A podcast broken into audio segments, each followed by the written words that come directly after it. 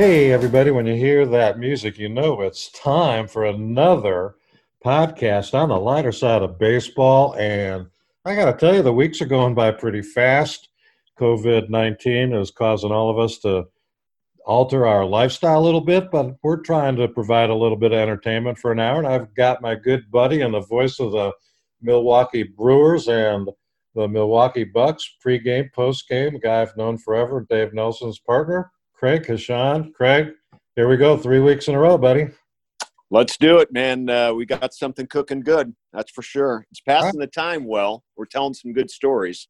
I agree, and I'm having uh, I'm having so much fun, and it, it gets my mind off of everything, and I hope it gets uh, yours and all our listeners, our view, our listening audience is going up by the by the podcast, and uh, you know, I'm just glad we can do something to uh, maybe help some people, entertain some people, tell a few stories that maybe somebody's interested in. I don't know. How are you doing? I'm doing well. I'm uh, hanging in there pretty good. Um, you know, getting anxious uh, for hopefully some good news here for on a couple of fronts. You know, to get our our country, you know, to the point where we're feeling a lot more comfortable with, um, you know, with trying to avoid any more, you know, pandemic type deaths and and all that right now. And then uh, hopefully that uh, once that you know gets leveled off here, we can get back to talking about uh, you know getting our sporting events going. And I know that um, the leaders of um, the professional leagues and uh, the NCAA had uh, talk with President Trump on Saturday, and um, you know, I, am not sure what all is going to come out of that, but at least they're they're talking right now, and and I think the best news was just to hear that uh, you know these these leaders in sports want to put sports out in front of everything to try to get things economically back on track. They want to be, you know, the the leaders and the ones taking that first step. You know, there's obviously going to be some risks to getting getting these games uh, underway again, and there's going to be a a lot of um, decisions made on on altering whether it's fans or whether where they're playing or whatever it is. But uh, I think they're they're working diligently to to try to you know map some things out and and hopefully they'll work sooner than later. That's for sure. We sure need it back. Well, I'm excited. I don't know why. I've uh, not only do I have a great day uh, planned. I, I went out for a four or five mile walk, trying to make sure that uh, if I have to go carry my golf bag somewhere, I can. And parenthetically, when golf courses are open down here, it's supposed to be 80 degrees on Monday, and social wow. distancing uh, really features well with my game because where I hit the ball, there's not anybody anywhere near me.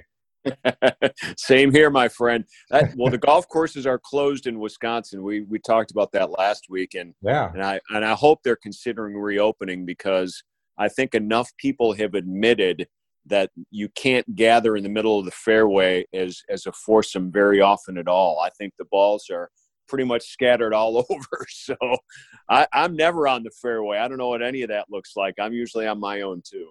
Yeah, um, uh, I'm noticing around here, uh, some of my doctor buddies are playing.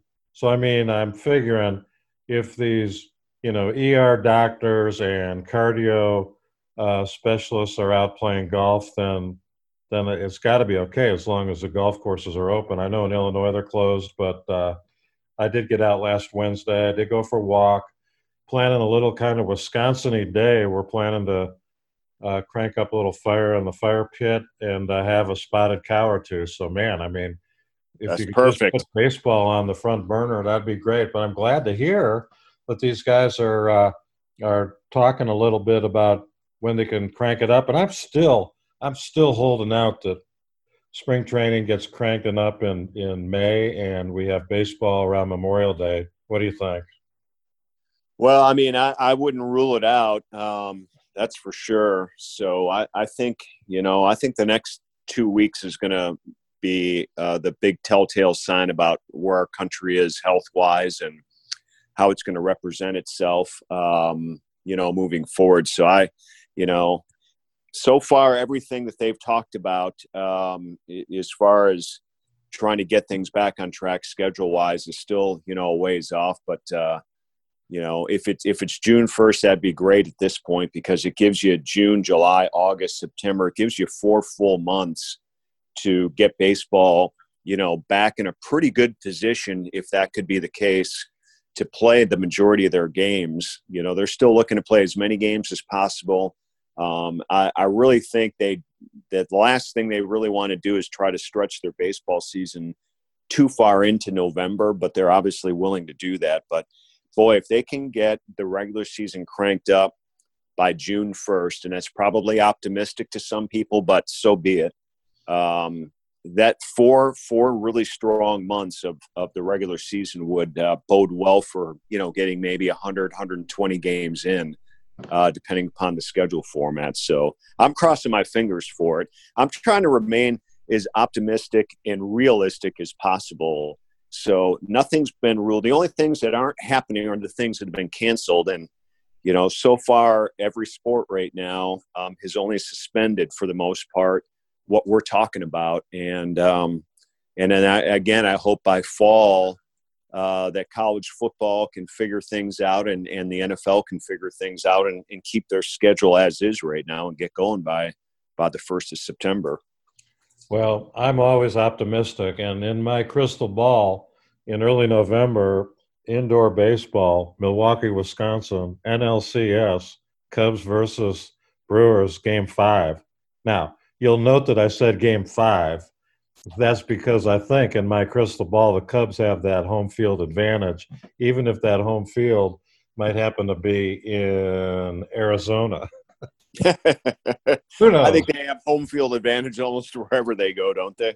Well, I'm t- i think you know indoor baseball in November is probably realistic, but uh, I don't see any reason why the Cubs and the and the uh, Brewers aren't playing in in uh, I guess now November baseball. But all of a sudden, I start thinking, you know, one fallback I keep hearing is they'd start the season without fans, either NBA, MLB, and you know, you hear all these things put out, and it, you know, some people enjoy talking about those contingencies. I don't. But what just when you were talking, what crept into my mind is that if they start the season with no fans, I think my podcast partner, my co-host of On the Lighter Side, ought to include me as your personal attaché so that I can drive you to the ballpark. I can, you know, make sure that I can be your bodyguard, make sure that the fans stay away from you.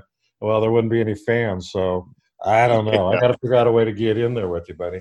Even if there there were fans, they wouldn't. There wouldn't be anybody by me. Trust me. Come on. Uh, I'll, I'll, hey, I'll, I'll hold you to your word uh, as long as you bring along uh, some of Davy's uh, wine you left behind, unless that's all been consumed by now. Uh, I the the wine that uh, Nellie left behind for those listeners who haven't been following along when Nellie, who just was one of the great, I call them wine guys. That's as sophisticated as I can get. But um, even up till the end, God love him, he was ordering wine, and I happened to uh, inherit all that, I guess, from a better standpoint. I was the last guy to clean out his house, so I I transported probably illegally over state lines a few cases of of wine. And yes, sir, I've got a little bit of that Tom Seaver left. In fact, I probably have enough for the whole season for you and me. That'd be good, and uh, no no better wine to have than to, to toast uh, the return of baseball, if that's the possibility of having Tom Seaver's wine. Yeah, and uh, and do that at uh, Brian Ward's restaurant. I can't think yep. of a better a better thing to do in uh, in the summer. And uh, you know, hopefully the lakes. Everybody, you know, it's just hard to tell. Everybody's depressed, and nobody knows when the this deal's going to uh, end. But um, I I got to believe that good things are going to come with treatment, virus, and or uh, you know some sort of vaccine who knows? You might as well be optimistic. Anybody can be pessimistic. Let's be on the lighter side of baseball. But before we before we segue into baseball, um, briefly, just for my own, I guess I could go read it on the uh, Google it. But are the elections still on in your state of Wisconsin for Tuesday?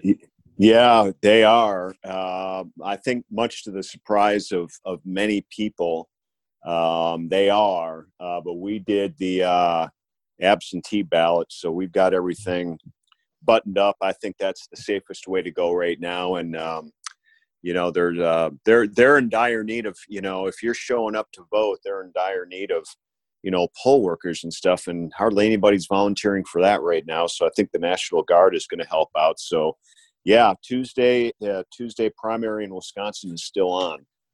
Yeah, I'd heard that normally in Milwaukee there are approximately 120 polling stations, and they've reduced that to five.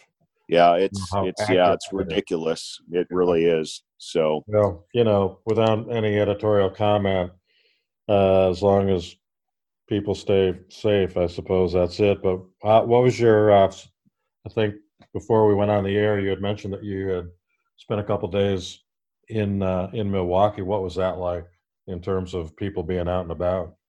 Uh, you know, there there are a good number of people that are out doing pretty much what they're allowed to do right now, and that's taking walks. Um, a lot of people, obviously, walking their dogs. Um, um, people just trying to keep things going in their neighborhood. A lot of people doing yard work, that type of thing. Downtown, um, I think, is probably the one that can be the most depressing because it uh, certainly was um, and has been over the last several years a, a, very vibrant downtown even on weekends and and now it's like a ghost town unfortunately and um, there's a uh, a little brewery that's uh, right next to where where I've got a place downtown. And I think the most uh, revealing um, thing that I witnessed through this was a line of cars through a roped off area of their parking lot uh, basically waiting from the street to get into their parking lot to drive through uh, to pick up orders that they had placed online for food or uh, it's a little microbrewery. You can you know get um, they call them growlers to go. Um, and and it was kind of interesting because friday around the four, go ahead.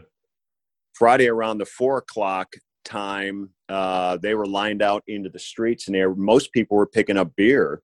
And um, and and then by six o'clock, they were lined up in the streets, and most people were picking up food. And then Saturday, around noon, they were lined up in the streets trying to get through. And they, again, they were it was the beer run, so it was kind of uh, interesting witnessing this, but very sad because you obviously can't go in any restaurants right now, and you know our good friends over at wards are, are experiencing the same thing. They were open basically from four to seven. And uh, you know you, you place your order ahead or or text brian or or mike over there and and they'll get things together but i mean everything's curbside it's just uh, i don't know you you do your best to try to to to keep some restaurants going and stuff but it's uh it's difficult to see what's what's happened right now and and where we are. But somewhere along the line, you got to stay strong. That's for sure, and optimistic that it's not going to be forever. No, and it it all got shut down pretty fast. So hopefully it'll reopen pretty fast when the when the all clear signal is sounded by competent medical authorities. So right, we, right. We can only hope, and then we can have opening day, which was supposed to be Thursday. This past week here in Kansas City, we actually, you know, wouldn't you know it, we had great weather for opening day. I mean, great weather. I looked back at at uh, Wrigley on their opening day, not so great weather. And then, you know, the only thing that I, I, laugh about that we missed was a night game on March 31st, I think, at Wrigley.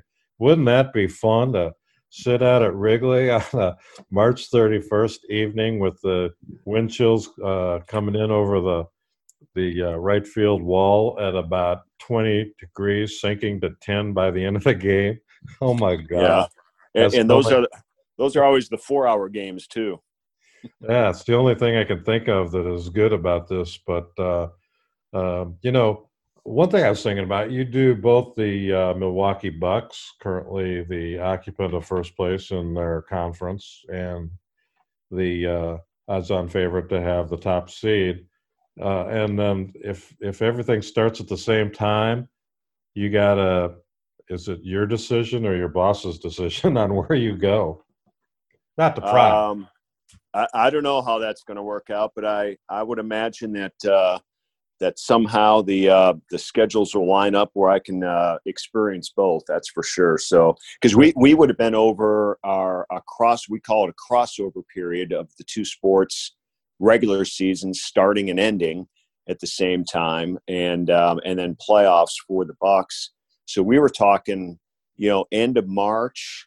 Heck, I, I was at spring training twice. So you know, middle of March, and then uh, uh, all of April, all of May and into June if the Bucks go to the finals, where where you get that crossover of time. And um, and boy, last year was a blast. You know, the Bucks made it to the Eastern Conference Finals, Game Six before they bowed out, and um, that was you know three full weeks into May.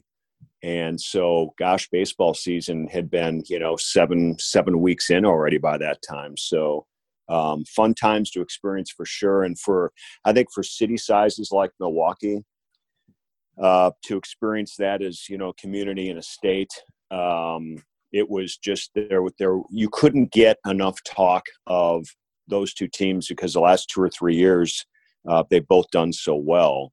And, um, and so this is, this is kind of a crushing blow right now, the period of time that we're going through with this pandemic. So, hopefully we can pick it up and um, you know like every other community get her going again and regain that enthusiasm. Well you mentioned you got to uh, spring training down in beautiful maryvale arizona twice. Give give uh, give us a little taste of what you would do uh, you know down in uh, in spring training getting ready for um, this, the upcoming season. Uh, you know what's a day in the life of Craig Coshun hanging out at spring training like?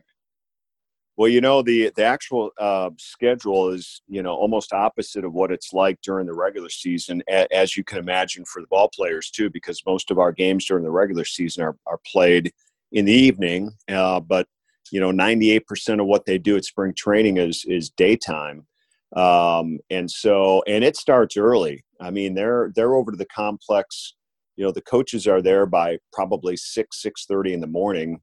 And you know the players start showing up by 7 and and they go through um, training and and meetings and you know make sure they're they're fed and all that. And then they have a team meeting at uh, 10 o'clock every morning. And we usually meet with the manager about 9.30 as a group. Um, clubhouse is open for us to go in and mingle with the guys you know, as soon as eight thirty, nine o'clock.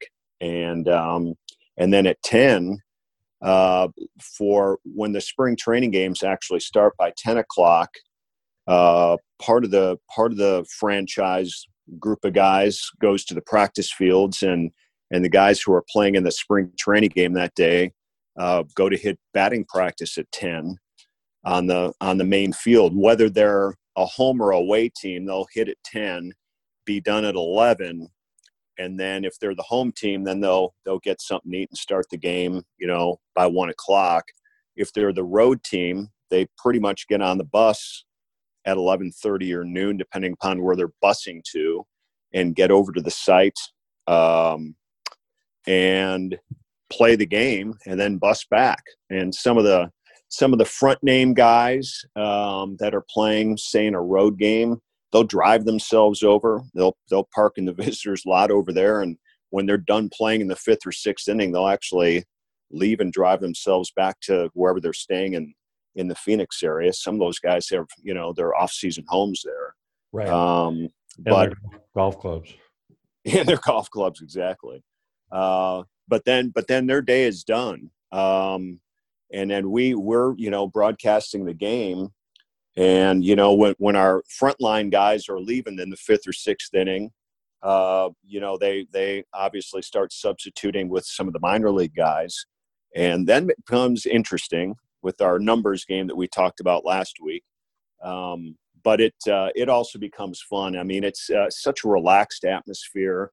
It's really the true essence of the game of baseball is spring training. Um, you know, there there's a lot of work that's done there but it's also it's a laid back atmosphere once you get into game mode and um, and with the fans and the the ability to almost touch them. You know, they're they're right there. You have you have conversations with them. It's a lot more one on one for everybody, whether it's players, broadcasters, and fans and stuff. So uh, it's very very enjoyable. Um, I certainly don't mind having a job where I'm done by you know four four thirty in the afternoon because uh, it's not like that during the regular season. That's for sure. But uh, and it's a beautiful area. It's it's fun to you know pop around to the different cities. Go over to Goodyear for the Reds and Indians. Um, go over to Glendale for the Dodgers and White Sox. You know, go up to Peoria. Uh, Mariners and Padres are up there. Uh, you go over to Scottsdale and you got the Giants uh, in old Scottsdale area. Uh, that's always a fun spot to go over and and visit and, and stay after the game. Um, and so where the Rockies and Diamondbacks are too, a little further out in Talking Stick, uh, right off the 101 on the uh, on the east side of the city. So th- there's a, good, a that, I like that ballpark. That that's a, I do too. And and you know the the Cubs facility that they built um, is well right outside of Tempe. There right. is uh, is beautiful, really beautiful, and the and it, the fan access to the guys is really cool too because they're in a their home clubhouse is in a separate building than their their new stadium as you know you've been there right. but for the fans that haven't and the fans you know form a, a double line uh, on their path to get into the stadium and it's it's uh you can't experience that during the regular season. So those kind of things are pretty cool. Yeah i agree. I think um the, the diamondback complex is really really nice and and what more, more important to me than the baseball is the food and i thought their uh, their food was pretty good out there. The cub food is as bad in spring training as it is at wrigley but you know be that as it may i i, I segued back into food which i shouldn't do although i'm eating pretty good eat pretty good during all of this but uh you know what uh, have you watched any last time we talked you had pretty well resisted watching MLB Network or any of the uh, replays of. I keep watching replays of golf, but I also I also watch replays of of games, and as I said before, sometimes I can't even remember if I was at the game what happened. That's good though, but that that's the way to watch those. Um, I, I've watched a little bit. They had they replayed a game I did last year with uh, Dan Plesac. It was uh, mid August, the Brewers were at uh, Washington playing the Nationals, and it was right about that breaking point of whether or not um, Josh Hader was going to keep his closing role. He'd gone through a, a rut, and uh, and whether or not the Brewer pitching staff was going to survive for a run into September. And we played a 15 to 14 game I think it went 16 innings, five hours and 40 minutes. And I think we may have had a rain delay in the middle of that too, because I think we got back to our hotel. It was a Saturday night, got back at 2.30 or 3 in the morning. Basically, everybody took a nap because we had a day game on Sunday to close out the series, and, and it was a travel day as well. So they they delayed our regular bus time to report to the ballpark. I don't think we got there for the 1:30 game until like noon, which has never happened before during my experience. Um, but they replayed that one. I watched bits and pieces of that. And well, I'll uh, tell you what, just as a as a fan, and uh, I've listened to you and and Plesac do games, and I love it. Um, and I think he I've already told you, I think you're great. I think he's great. And uh, if I'm not mistaken, it was in that series, I believe, where it was the Mooses on the Loose came out of Plesac. yeah, well, there was a lot of there was a lot of moose on the loose in that one. Called a called the uh, park ranger was Call his line. Park Call the park ranger. The moose is on the loose. well, guess what? We don't have Moose on the Brewers this year, and you guys got Plesac on some of your broadcasts this year, so we lost him to you guys. So, well, the uh, uh, how about that for life? Man, I know that's tough. Uh, the mark that the new network that you mentioned is the Marquee Sports Network that right that you can get in Chicago if you pay. I think we've got direct condo or direct TV at the condo So I watched a little of that, which they played every game in the 2016 playoffs, much to my delight, that I happened to watch. But uh, I noticed that Mark Grace, I don't know how many guys they've signed, but uh, is Plesac not doing any MLB or is he? No, he is. Uh, but they they let him out uh, to do some games, and and the last couple of years they let him out to do some games for us, and um, now I, I think he's going to be doing something former fashion on the broadcast. I'm not exactly sure what it is for the Cubs. So, um, but yeah, his main job's with uh, the MLB channel, and um, they, you know, for a lot of guys that work over there, they they're allowed to to get out. You know, like make sure they work things out and uh, get to ballparks and do some things with some other networks and stuff, which is pretty cool. It's a it's a really strong relationship, I think, with uh, Major League Baseball and the MLB channel and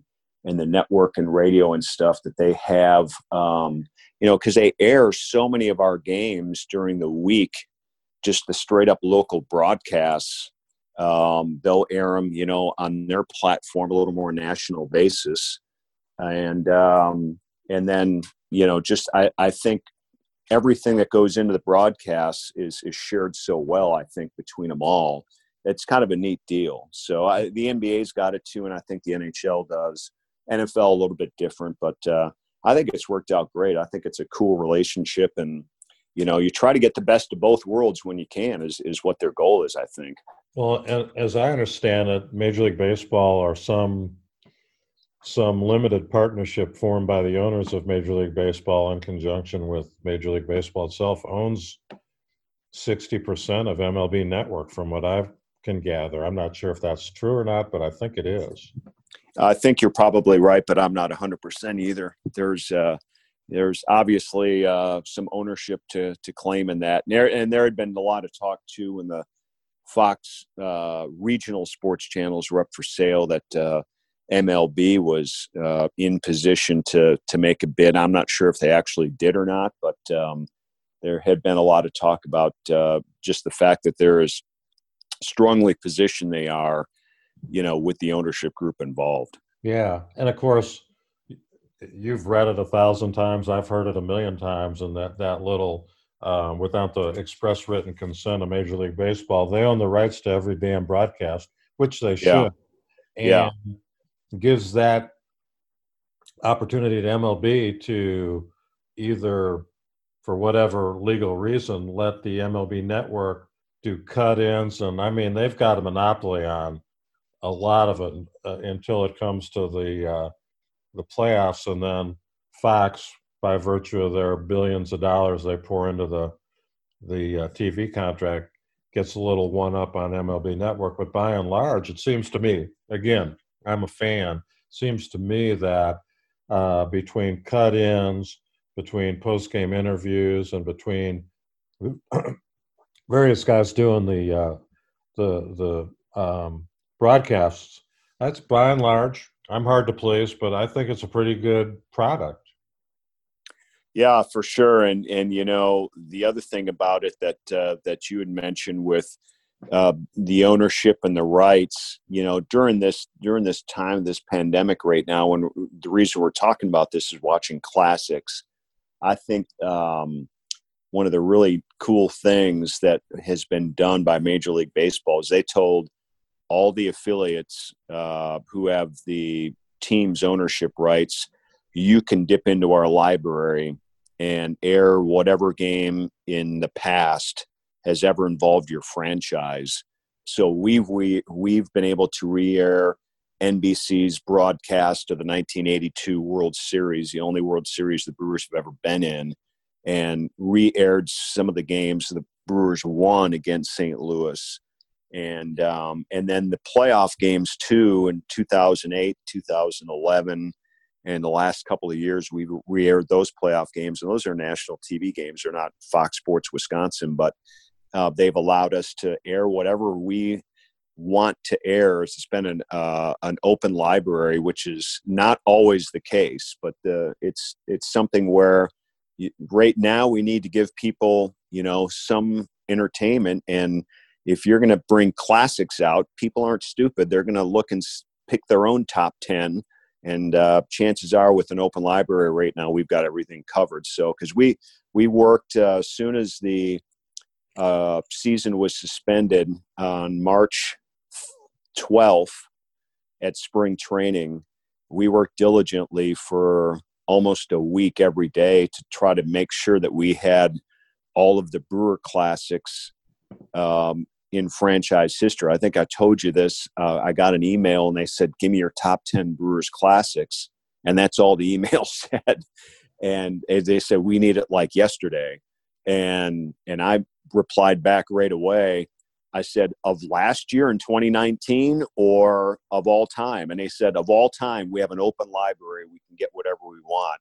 And I thought that was the greatest thing, but yet it was also challenging to make sure yeah. that uh, that you got the playoff games and and any big regular season games. And you know, with us, unlike the Cubs, you know, the Cubs games have been on TV forever, just about every game, and it hasn't been the case in small market Milwaukee. I mean, you just can't go back and get their very first game in 1970 on April 7th when they moved from Seattle to Milwaukee and uh, they didn't televise that game in Milwaukee. So, and I apparently the California Angels, who they played that day, didn't either. So, one game maybe you'd want to see, it, it's not available. So, then well, you got to keep digging. I'll tell you, WGN, which broadcasts exclusively Cubs baseball in the 50s, 60s, 70s, 80s, until you know somehow this this uh, cable thing that WGN seemed to have a lock on sort of got diversified. But but in the 50s, when I was growing up watching baseball, I'd come home from school and I was a White Sox fan. Died in the will, hated the Cubs, couldn't stand, you know, was happy when they lost, but that was the only thing on because the Sox played at night, the Cubs played in the day, no no lights at Wrigley. And there was nothing more exciting than watching the Cubs get clobbered 10 to nothing with Glen Hobbie on the mound or Dick Drott or Moe Drabowsky. and, and let me tell you, they were so bad in the 50s, but they had maybe, you know, back-to-back MVP in in uh, in uh, Mr. Cub, Ernie Banks at shortstop, and the poor guy had no supporting cast at all. I mean, these guys, Moose Moryn and Dale Long, and God, it, just went on and on and on.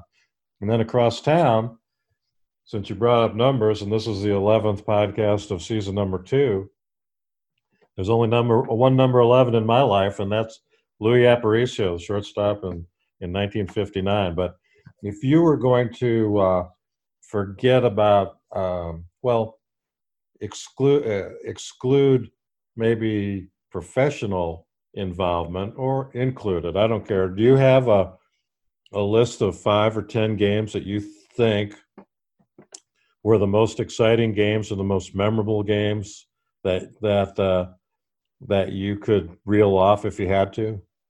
As far as brewer history goes? Uh, as far as Craig Coshun's concerned.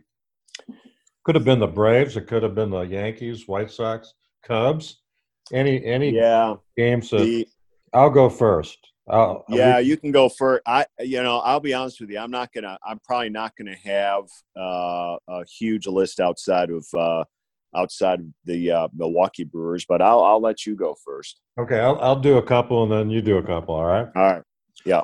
So, um, with Dave Nelson, one of the uh, uh, had a great he had a great 1973.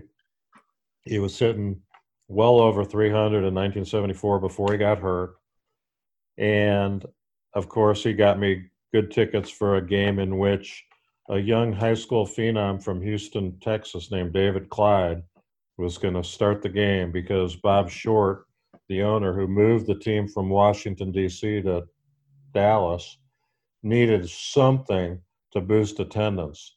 So he signed this 16, 17 year old kid out of high school. And before Memorial Day, I can't remember the date, but he had him start a game. One of the greatest games I've seen. He, uh, First, there was such a crowd to get into the ballpark that they delayed the start of the game for an hour. So everybody just kind of sitting there eating peanuts and, and hot dogs, which I'm sure helped Bob Short. He was no idiot on how to get some money out of the fans. But here comes David Clyde, this kid. He walks the bases loaded in the first inning. Wow. on like 12 straight balls. Kid couldn't find home plate. Those, those are so agonizing. And here's this kid. He just pitched a high school playoff game. Now he's pitching in front of 40,000 people at Turnpike Stadium, if it held that many people. This was way back when. He finally throws a strike and gets a standing ovation. He strikes out. He strikes out the next guy with the bases loaded, gets a standing O. Struck out the side, no runs, no hits, three walks, and I can't even remember what ha- what happened in the rest of the game. But that was one of the more exciting things I'd seen that is uh, pretty exciting, especially the circumstances and uh, the the oddities and the almost desperation to try to you know boost attendance and boost interest and stuff. Well, yeah, and that was. Fun. I think the one that stands out to me, and I was at the time I had worked for the Brewers in back in 1981. I was um, a junior in high school, I think, and a bunch of us at our at our school in uh, outside of Milwaukee um, decided to um, go and apply to be an usher down there and a ticket taker, and um, they paid really well. It was a great summer job, obviously with baseball. it was also the uh, the year that the Brewers made an off-season trade and got uh, uh Pete Vuckovich, Ted Simmons, and Rollie Fingers from the St. Louis Cardinals and it was the only time they really made a boost to try to get a good team together surrounding Robin Yount and Paul Molitor, who were in their, you know, entering their primes and starting to put up big numbers. And then they started out, uh, they started out okay, and then the players had a strike in 81 and i think the season was suspended for almost two months and so when they got things going again in 1981 they said we're going to do it like this. Uh, since so much time is off, we're going to do what the minor leagues does. We're going to have a first half winner and a second half winner, and they'll play in a in a mini playoff uh, to represent you know the American League and the National League, and then go on to the World Series. And the Brewers ended up, you know, with all the talent they had, they won the, the second half. The Yankees had won the first half of the East. But I remember that day, uh, it was early October at County Stadium in 1981. The Brewers were playing the Tigers, and it was it was really with that first year for me being an usher there. Uh, I had never been on the field before until that last game, and they positioned a bunch of us right outside the uh, the dugout, right in the right where the fans are sitting in the first row there. You know, hoping that the Brewers would clinch and they did. Rollie Fingers got the save, uh, and Ted Simmons was catching, and there was a strikeout to end the game, and and Simmons came rumbling out and picked up Rollie, and Rollie picked up Ted, and uh, it was the greatest damn thing in the world because at that time you could storm the field, so the fans came running out on the field, and basically they said, "You stand up on the." Uh, on the dugout. That was the goal. But everybody came out on the field. So they said, you just go out on the field and just be in position to look important, but don't touch anybody. We're not allowed to touch anybody. We're not true security. We're just ticket takers at the end of the game. And uh, I remember looking up from the field at the enormity, if that's a word, of of County Stadium and how big it was because I had never been on the field before. I think I was probably 16 or 17 years old, oh, cool. and um, and I'm thinking to myself, I'm in seventh heaven right now. This team just clinched their first playoff in franchise history, and um, it was a pretty cool situation for me. So, to me, that that one game probably all time tops my list right there.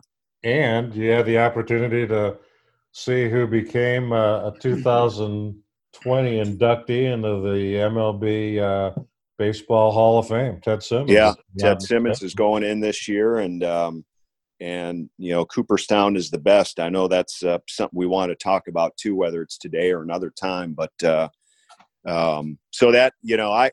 I, I can't go on and on on classics because that one tops my list. Um, you know the the Brewers have had unfortunately not enough big moments when it comes to playoff history, but uh, you know, getting into the World Series too. That the following year, I I also worked that series um, as a ticket taker and usher. And I remember when the World Series uh, first two games were in St. Louis, and then they came back to Milwaukee for games three, four, and five. And for those three games, they they positioned me in the St. Louis Cardinals ownership box on the field uh, they make a makeshift box right on the warning track, right in front of the first row of the stands, and they made two rows, probably for uh, I don't know, ten, maybe twelve. Augie Busch and his wife and family, and they wanted a uniform person in there because back then we wore you know bright uniforms with you know police chief type hats and and um, I, that's where I sat. They said, well, I said, what am I supposed to do? And they said, just look important. You don't have to do anything. Just wear the uniform well.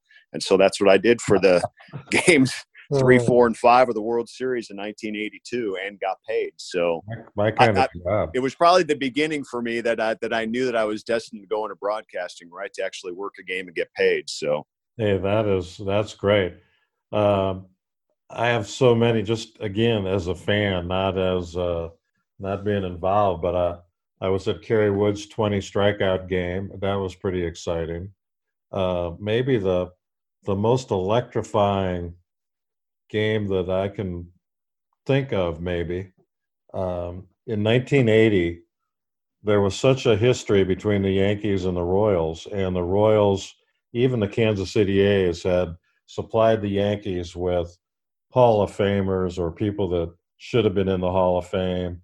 And you know, it was always thought of back when there was only eight teams in each league that the Kansas City A's were kind of like the minor league team for the Yankees, and they just feed the Roger Marises of the world up the chain to the Yankees. So that carried on with the Royals, and um, in the Royals, I think had probably the best record in baseball. Nelly was part of that team, although he didn't make the playoff roster. And 76 or 77, 70, it seemed like every year the Royals would face the Yankees, the Pine Tar game, this, that, and the other thing. But in 1980, there was a rare afternoon playoff game on a Friday afternoon at Kauffman Stadium, and the Yankees had continuously beaten the Royals every year, no matter what the record.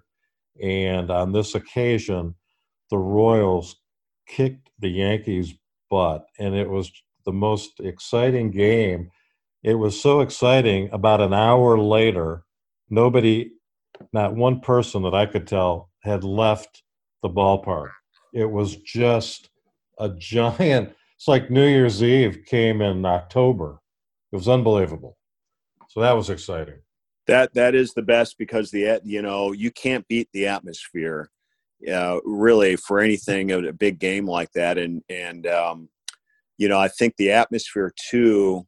That, that'll just segue into my next game that I, I remember the one that stands out for me as a first big game as a broadcaster. I was I was our sideline reporter for our Brewer broadcast. It was mid 2000s. I think it may have been 06 or 07.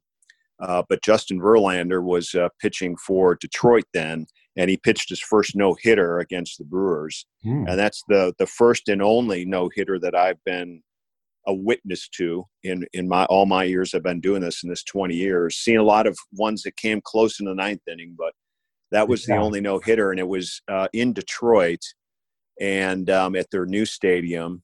And um, I, I, just remember it so well being a, a regular season game where you show up and you're just expecting to watch a regular season game.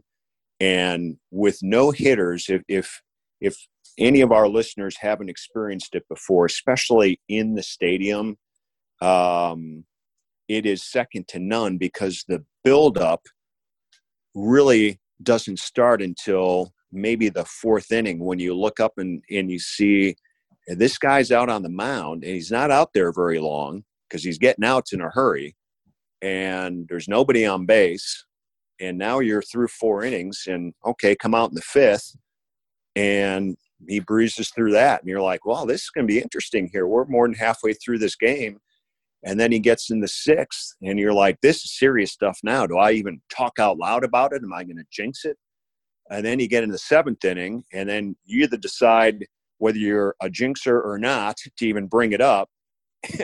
and you're looking at the scoreboard and watching this guy plow through. And then when there's a no hitter going on and, and you're the home team, all of a sudden now by the eighth inning, whatever crowd is there, and there was a decent crowd, wasn't a sellout, but it became a playoff atmosphere uh, because everybody was cheering every single pitch. Uh, if there was strike one to the first batter to open up the inning, it was uh, you never hear heard a cheer for a, a strike like that that wasn't a strikeout call. Right. And then you get into the ninth, and gosh, two outs, people are on their feet, they're going crazy. And you just now you're like you're looking at a guy like Ver, Verlander, whoever's throwing that, trying for that no hitter, going, what kind of pressure is you feeling now? He just needs one more out, and um, and then he got it, and the place went crazy, and it was just really something special to witness. I, I watched the the Brewers have only had one no hitter in their entire history, and that happened in 1987, and I watched that on TV. And that was thrilling and exciting. They did it when they were on the road in Baltimore, but to witness this in the stadium for the home pitcher uh, it, it, was really something special, that's for sure. And it had it really had everything to do with the atmosphere and being there. Well, what what's kind of cool too about some of those games when they're on the road, the home team starts sort of rooting for the. I mean, not sort of. They they become fans for the no hitter, even yeah. if their team is going to lose, and that's pretty cool.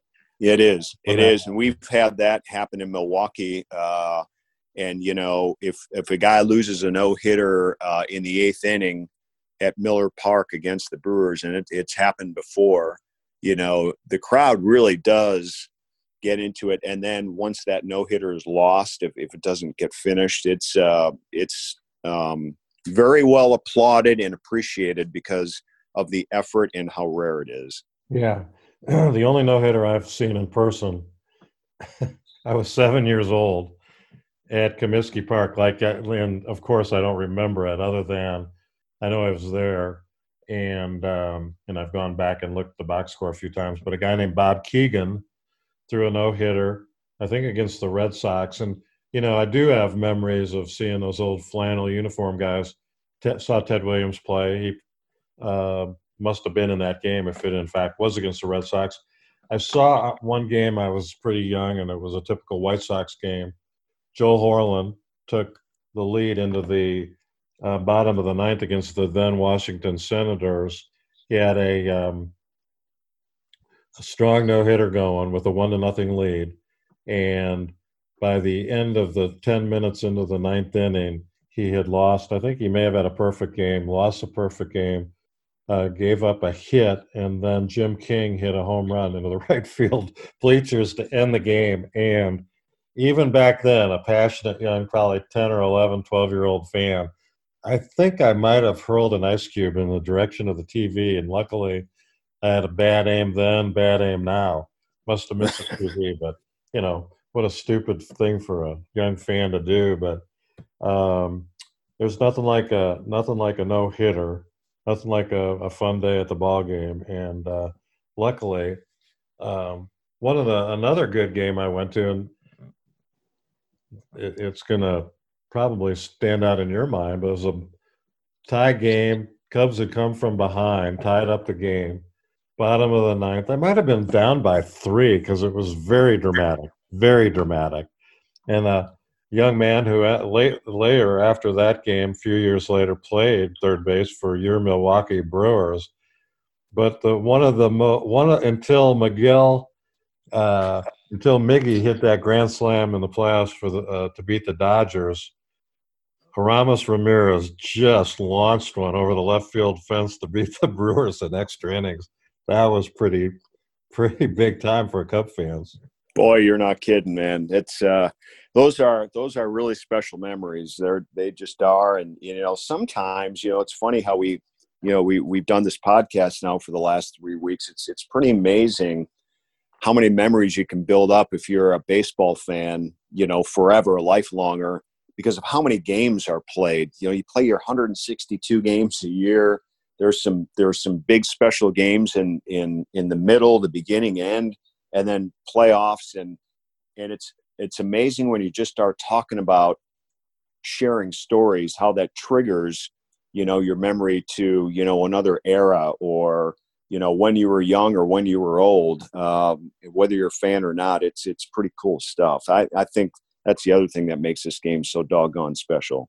Yeah, it, it does because it there's so many memories and and it's fun uh, digging them out during these podcasts. You're exactly right, and um, you know that's what kind of uh, makes this game different from football or basketball in my mind. Now I'm sure there are some football fans that can remember when you know so Bart Starr hit Boyd Dowler in the end zone to win a game for uh, the Green Bay Packers or what have you, but baseball you know there's there's so many different things that can happen and uh, i know i have a lot of memories. I know you've got to have a gazillion memories. And um, I, do you keep uh, do you keep your scorebooks historically or do you pitch them after the game? I used to keep them um, but i ended up started pitching them uh, i don't know why to be honest with you. Um, it just over time it just uh, turned out to be that way. And um, I don't know. I like that one with Verlander. I kept score, and I thought one day I want to keep that, and maybe I'll. Uh, you know, maybe I'll find him or track him down and have him sign it one day. But I'm not. Uh, I'm not a big collector of things, so I guess over time uh, they just started disappearing here and there. So. Well, and before we take a break, my last story, and when we come back, let's talk a little either Hall of Fame or Negro League Hall of Fame, since this 100 year anniversary of the Negro Leagues isn't getting much attention. Um, but uh, way back, I don't know how many years, you'll remember when Mark McGwire and Sammy Sosa were having their, you know, attack at uh, Roger Maris slash Babe Ruth records. And oh, yeah. So, in fact, the uh, I think it might have been 61 or 62. That home run by Sosa was against the Brewers at Wrigley. And so that weekend, I got really, really good tickets and I brought my telephoto lens. And for some blind luck, I, have tried to recreate my sports photography, but for some lucky break, I was uh, fortunate enough to uh, keep score and to take every swing that Sosa had. Uh, one game I was on the, you know, the first base line, so I had a beautiful view of Sammy, and I've got 60, 61, and 62 with the ball hitting the bat, and they are great photographs. And you know, before everybody thought about steroids and you know creatine and all the other stuff, this was a big moment for for me, and uh, I got these pictures developed 16 by 20, and still, you know, this was I can't. Yeah, I've got it somewhere in my office. I may have taken it down due to Sammy's lack of uh, credence now, but I took all these photographs and I, like I did with Yogi Berra, got the same result. I, I sent a picture to Yogi of Yogi and said, Hey, we share the same birthday. Would you autograph it? God love Yogi. I know he had plenty of stuff going on. Never got back. I did the same thing. I sent, Dear Mr. Sosa, Dear Chicago Cubs, blah, blah, blah, blah, blah. Here's a set for you. Here's a set for me. If you could maybe autograph one of these, send it back. And of course, you know, like with Albie Pearson, I got screwed on the on the autograph front. But they're still great photographs, and that was a fun fun memory, even if it may have been tainted a little bit. Well, you know, I will give you one thing, and I've I've heard a few of your stories, man. You're you're uh, you're diligent and persistent to try to get some things, and I I did uh, I did get a chuckle out of uh, last week. You were talking to Dwayne when you said when uh, the Indians had lost lost uh, that that last game of that uh, either World Series or yeah, it was the World game, Series. Game seven.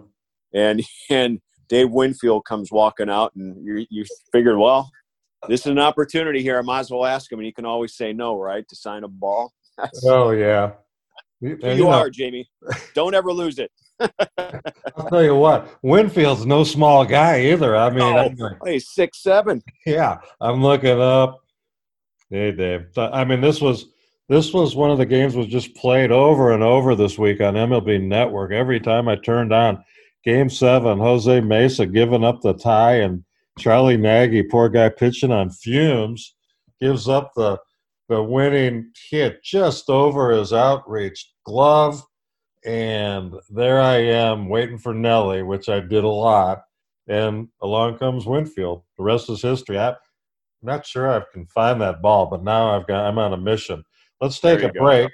Give everybody a two second rest. When we come back, we'll finish it up with uh, whatever we want to talk about. Um, I've got a few guys in the Negro leagues that made it into the Hall of Fame that I want to talk about with you, and then uh, then we'll wrap it up. But uh, this is Craig Coshun, Jamie Retzky on the lighter side of baseball.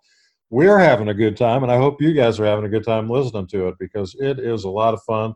Let me make sure I can uh, get this uh, segue into our break, and we'll be back in just a minute. Hey, everybody, we are back on the lighter side of baseball with Craig Coshun. This is Jamie Retzky having another Sunday fun day with Craig. God, dog. I mean, uh, the memories just keep coming back, and and uh, this is the hundredth year anniversary of the uh, founding of Negro League Baseball by Rube Foster, the gentleman who is uh, well documented as having founded the Negro Leagues, and I talk to Craig, you know, whenever I can because about that and about the Negro League Museum uh, because it's in. Kansas City, down in the old Jazz District, 18th and Vine, and it's just a spectacular place to go. I think everybody that goes, uh, you know, when the major league teams come in, they go. Everybody comes away with, uh, "Wow, that's a pretty cool place." I don't know if you've had had a chance to get there yet or not, Craig. Yeah, no, I did. Um, in the mid 2000s uh, when the I think it was the first time the Brewers were in Kansas City for interleague play um, when the schedules started turning over and um, and we definitely paid a visit over there. I was fortunate enough to go over there with uh, with Bill Hall, one of our players, and Rickie Weeks, and um, we actually took the tour together. And I had uh, I had a camera uh, with us and put a really nice story together um, for one of our shows in Kansas City that for that series. And that was my first experience there, and it's been the only time I've had a chance to go there. And um, I I just could not have been more thrilled, uh, delighted, um, entertained, schooled, educated. It was uh, it was just a, a, really great experience, and I would highly, highly, highly, highly encourage anyone who hasn't had a chance to to see that yet to go out of their way to do it. Don't don't just do it because you're in Kansas City. Go to Kansas City and make that a destination, in my opinion, because it is uh, it is one of the neatest things ever. I agree. It's really cool. In fact, they used to have, and I think they still do, but um, you know, it's increasingly become a big fundraiser in Kansas City, and especially after Buck O'Neil and was so involved in Ken Burns' uh, baseball uh, documentaries that, that propelled Buck to to uh, become a household name amongst people that were baseball historians. But I don't know. This was probably 15 years ago, maybe. Every January they had their anniversary celebration, and uh, I got a table, and uh, Nellie was in town, so so Nellie accompanied my family and friends to this, and Mudcat Grant was the uh, was one of the um, honorees, and Tony La Russa was an honoree, and what they would have like uh, you know like a lot of places do, they'd have the manager of the year, the MVP, the da da da, and they would get a pretty good turnout. Mudcat came back, and what a blast to to listen to him and Nelly talk. Oh my gosh, yeah, I'll bet that was that was fun, and then of course Mudcat was more interested in his singing group, Mudcat and the Kittens, and uh, you know, handing out CDs and and uh, trying to get interest in in his his vocal group. But but man, I, he was a he was a great pitcher back. What I remember him being with the Twins, but um, I one of my ideas, and I have never really sat down with Bob Kendrick, the the president of the uh, Negro League Museum, but I've met him a couple times back uh, with Dave, and I it it would to me be interesting in having an exhibit or some permanent statues of the guys that came up that didn't play in the Negro Leagues, but certainly were the first generation of beneficiaries to the Jackie Robinson, Larry Doby, Monte Irvin, Don Newcombe guys, the guys like Billy Williams, like Dave Nelson, like Willie Mays. And to me, you could expand the Hall of Fame. Now, you know, I'm not con- I'm not contributing to it, so I'm not anything but free advice. But it seems to me that that those guys um, weren't weren't probably subjected to hundred percent of what Robinson and Doby and those guys were, but they they had their share of I want to quit, and their mother said Jackie didn't do what he did for you to quit. And you know, I'd like to find out some of those guys and have uh, have some statues there. I think that'd be cool. Yeah, it's a, it's a neat idea, and and I think with anything you know significant like that too, it takes it takes money obviously to get that that done, and then you know get yourself in a position, and it just kind of jogged my my thought process here of you know these some of these frontline players that are playing the game today, like you know like Christian Yelich, um, and and you know I'm just going you know on the Brewers and you know Mike Trout, um, you know guys that are the real significant frontline guys right now, and it would be interesting to see you know if they could be approached, persuaded, um, and would take interest in you know the history of, of the game to the negro leagues and see what they could do you know financially to to get something like that going.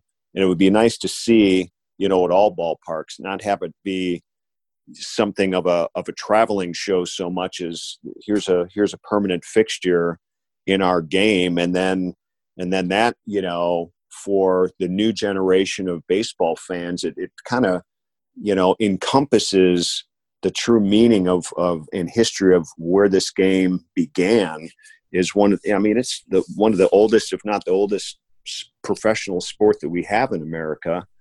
Um, the only one I can think of that's older than baseball, if even it is, is is NCAA football, college football. Yeah, it's those two sports. So I mean, anyway, it was uh, that's just again, it's just a, a thought there, but um, I, you know, I like your idea, that's for sure, and, and certainly it's well deserved.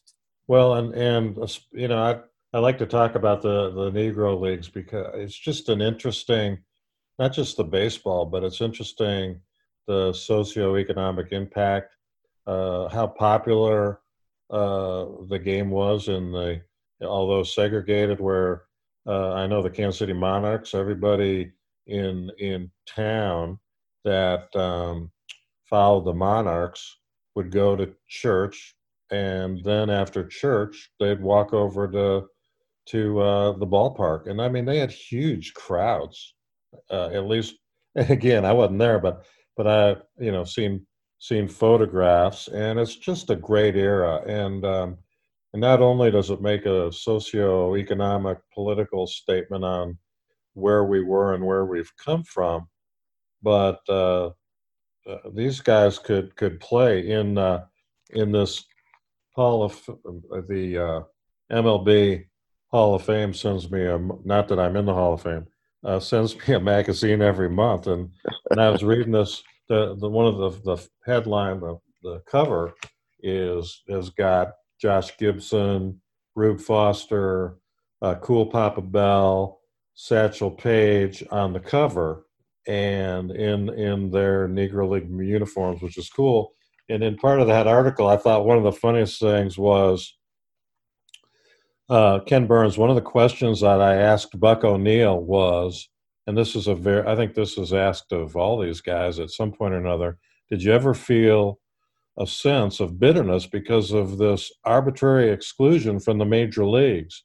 And Buck O'Neil goes, Well, no, how do you know that our league uh, wasn't better than their league? And that's, that's, that's beautiful, isn't it? That's so true. Uh, yeah. Man, oh man, because you know you read stuff, and I I try to. There's there I've mentioned this book before. Uh, a great one of the first books I read on the on on the uh, segregated status of baseball, but the title of the book is "Only the Ball Was White," and uh, it's a great expose on the Negro Leagues. There's plenty of good books out there, but um, man, oh man, I started looking at. Uh, I think I, I, was mentioning when we were on a break. There are 35 members of the Hall of Fame that were in the Negro Leagues, and you know, Cool Papa Bell, Satchel, all these guys um, uh, with the the the great names, but also uh, the fame. Josh Gibson, supposedly the greatest home run hitter ever in the barnstorming days, the major league guys would get off, go play for some money, and uh, they'd come back thinking how spectacular the opposition was, or the guys that were on their team that were uh, in the Negro League. So it's yeah. um, it's unbelievable. But even somebody who I love, I, I, could go to the Hall of Fame. I haven't been there enough, but um, I'm looking through the book, and and I of these 35 guys, I bet I know the the famous six and don't know the uh, whatever the math would come to on the rest of them. Yeah, isn't that isn't that something though? I mean, that that went on for such a long time. Um, you know, the separation of the two, and it took a long time to, you know, get it integrated. Um, but I, I think you know the the one one of the things that I was probably most amazed when I went through the the Negro League Museum and and just some of the research that I've done and and um, is is the fact that I'll go back to the the crowds um, and you know how how this affected so many communities in a positive way. And it was a pretty cool thing. And it's uh I don't know I I just think it's one of these stories that um, you know might be one of the greatest stories in sports to be honest with you. And it's it's one of those things too if you could go back in time you know and be a time traveler i think that would be uh, really something to to witness you know. I totally how, you know so so that that's the thing you know and it was it was much needed um and and it's it's great that uh you know they had the success that they had and and it's just too bad um, the whole integration process couldn't have happened at a at a sooner time. But you know, I I wish more people would know, like you and I. You know, it was so long ago. Some of the names that that are on that Hall uh, Hall of Fame in Cooperstown list that you're looking at. Um, you know, a lot of time has passed, and that's the unfortunate part of trying to to recognize people that you know we're we're not used to, you know, seeing playing or don't have a part of history on the major league side. Well, and here's a perfect example of just that exact thing and how lacking uh, some of the substantiation, box scores, literature, how hard do you have to go back to uh, kind of try to find out why they're so great and how they end up in the Hall of Fame. But here's a guy I'd never heard of until this morning. And uh, his name is Leon Day. And I, you know, you start look, you start looking into Leon Day, and the first thing that comes up is there is a National Leon Day. And so you're going to Leon Day. What's that? Well, and he pops up on National Leon Day. It's June 25th every year, six months before Christmas. In Leon is backwards, it spells Noel. and so, no kidding. how about that for some useless trivia? There you but, go. Well, hey, it's part of it now. Here we go. But back to my point this guy's record, Leon Day, one of the, the, he was a great pitcher. When he wasn't pitching, he played every other position you could think of. He's in the Hall of Fame. His official record as a pitcher, catch this, how many guys either if if this were the criteria would get into the Hall of Fame, his record that they have in existence or documented 13 win, 33 wins, 16 losses. Hall of Fame. Interesting. You probably had more wins pitching in Little League than that. Probably. But now that's that's interesting. But so now you start digging around for that. Well, I think one of the reasons was it just wasn't documented. He wasn't playing for the Monarchs. He wasn't playing. He was playing for Baltimore uh, and then Newark for most of his time, and then he'd play in in the uh, winter baseball in Latin America, in Puerto Rico, or in uh, the Dominican. He'd play in the Mexican League, and uh, he just played all over. Now I don't know if he played under an assumed name sometimes, but you know, every time you look, you see a different. You you Google his name, and it says he was thirty nine and thirteen here. He was. It's just like I'm I'm curious how this guy. Um, they said he was better than Satchel. Um, I think it was Monte Irvin said he'd seen them both pitch, and this guy was better than Satchel Paige. And so it's like the guy had a bad public publicist. Here's Leon Day. I'd never heard of him and from uh, no no publish no publicists no and no stats. uh, here's another guy. This will be the last guy. I obviously, uh, I'm I'm getting more and more interested in this. This guy was six foot four, weighed 240, big for back in the 1900s. Uh, he was a catcher named Louis Santop, S A N T O P, Hall of Famer great catcher. Never heard of him. You know, and that's uh, that's on me, I guess.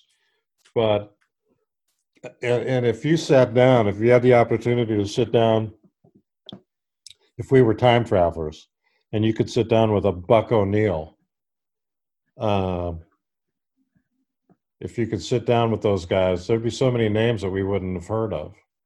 Oh, exactly, exactly, and it's that's kind of the thing about. Course, I'll be honest with you. I mean, even going to Cooperstown, when you go back and, and just look at the history of, you know, Major League Baseball, um, it, it's kind of, we're talking almost the same thing um, to a certain extent because as much as you appreciate some of the names that we all grew up with and some of the names that, you know, were big before, you know, before our day and stuff. Uh, I mean, we all knew what Babe Ruth did, but we never saw him play, right? There's only so much uh, film footage of of him, but they kept the numbers, and I think that's that's the thing. You know, like for us, with uh, you go back to guys, you know, from the 1900s or 1910s, 19 teens, and we don't know the names of any of some of these guys that are that are in the Hall of Fame, but their numbers speak for themselves. Um, depend, depending upon, and I think that's the one thing that we're we're seeing with the with the Negro League uh, guys that are in uh, Cooperstown now is they couldn't keep track of the numbers back then, and, and the number of games that were played weren't couldn't match how many they were playing on the Major League Baseball side either. No, I mean here. Okay, I mean this is great, and again, I'm cheating. I've got now. I'm looking at the National Baseball Hall of Fame 2016 yearbook, and I just flipped to a guy named Ned Hanlon. He's a he's a manager in the Hall of Fame he was born in in uh, Montville, Connecticut in 1857 and died in 1937. This guy was a manager. I've never heard of him. He ain't no Connie Mack. No. The guy won all these. I mean, it's phenomenal. It, you're absolutely right.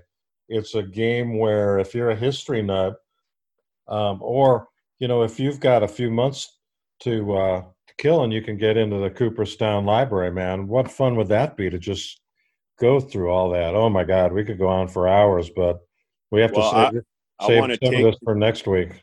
Well, for sure, and and I've got a good story about because I was in the library at Cooperstown on my visit. Uh, it was a it was a special insider, um, not open to the public uh, tour, and and I'll be anxious and uh, to share that story. You know, when we talk next week about let's, that, I totally up for that. Let's do some Hall of Fame uh, Hall of Fame talking. I've got next uh, next week or uh, soon thereafter, um, just for the listeners to look forward to, not only Craig and me, but um, a, a, guy that played for the 1984, uh, I guess, sort of the pennant-winning Cubs. They won their they won their division and, and won the first two games of then the five-game NLCS, and you played the last three games at the home park of the team with the worst record, Bobby Dernier. I don't know if you remember Bobby Dernier, but he was the uh, center fielder for the Cubs and the Phillies back in the '80s. Okay. I, I think Bobby's uh, going to be on one of our podcasts, so I'm looking forward to that. But I want to talk more about the Hall of Fame next week because I it's just fun.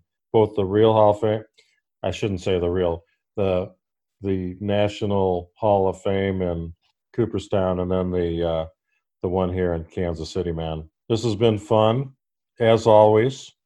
A blast. Have a healthy week.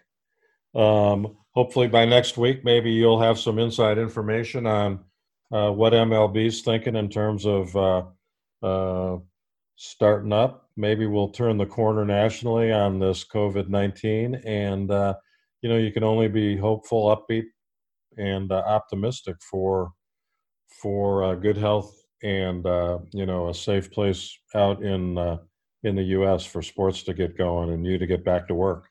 Yep, you got that right. We're all we're all pulling for it, and um, and until we do, we'll just keep talking uh, baseball here and and and enjoy our good stories, and and hopefully uh, we've got a lot of people doing the same.